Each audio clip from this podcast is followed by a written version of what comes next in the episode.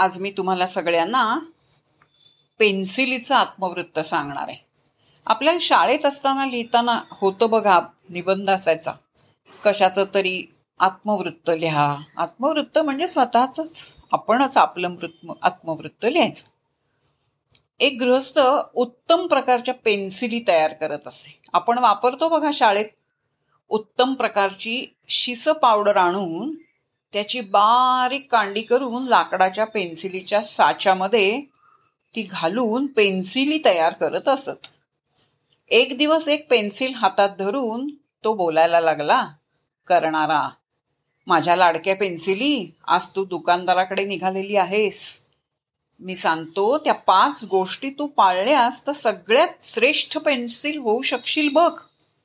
आश्चर्य आहे हां बोलतोय माणूस आणि कोणाशी? पेन्सिलीशी. तेव्हा पेन्सिल म्हणाली तू तर एक माझा सृष्टीकर्ता आहेस. तूच मला निर्माण केलं. तू सांगितलेल्या पाच गोष्टी मी नक्की ऐकीनच. त्यावेळी कारखानदाराने तिला खाल पाच गोष्टी खालच्या सांगितल्या. एक तू तुझ्यासाठी काहीच करू शकणार नाहीस. तू कुणाच्या तरी हाती गेलीस तरच काम करू शकशील.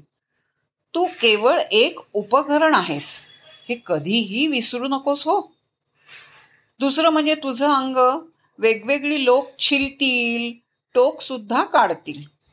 तू त्रास करून घेऊ नकोस. हे सगळं तुझ्या भल्यासाठीच आहे. तिसरी गोष्ट कुठे चुकले किंवा काय म्हणून तुझी लिहिण्याची क्रिया बंद करू नकोस. कारण तू काही लिहिलंस तरी ते पुसणं सहज शक्य आहे. खोडरबरनी पण घाबरू नकोस.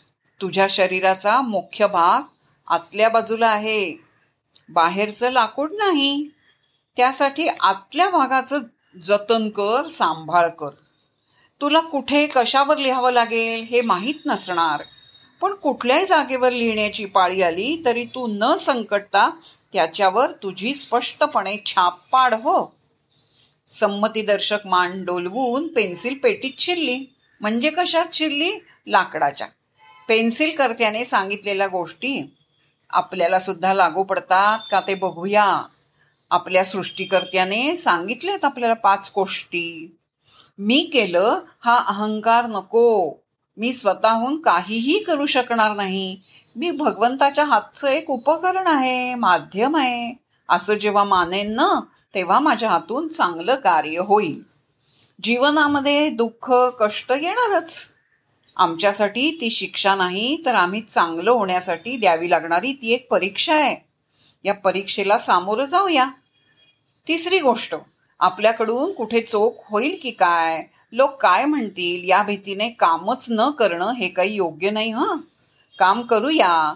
चूक झाली तर कालांतराने ती दुसरं दुरुस्त होऊ शकते. आपल्याकडील चौथी गोष्ट आपल्याकडील श्रेष्ठ शक्ती म्हणजे आपली आत्मशक्ती. देह नाही त्यासाठी आत्मशक्तीचं जतन आपण केलंच पाहिजे. मला कुठे केव्हा कधी कसलं काम करावं लागेल हे काही मला माहीत नसतं. काम लहान असलं मोठं असलं सोप्पं असलं अवघड असलं पण प्रत्येक कामावर आपल्या व्यक्तिमत्वाचा ठसा उमटवूया. यात कुठेही कमी पडू देता कामा नाहीये सृष्टीकर्तांनी पाठवलेल्या संदेशाचं आपणही तंतोतंत पालन केलं तर आपण निश्चितच श्रेष्ठ होऊ. यात शंका नाही.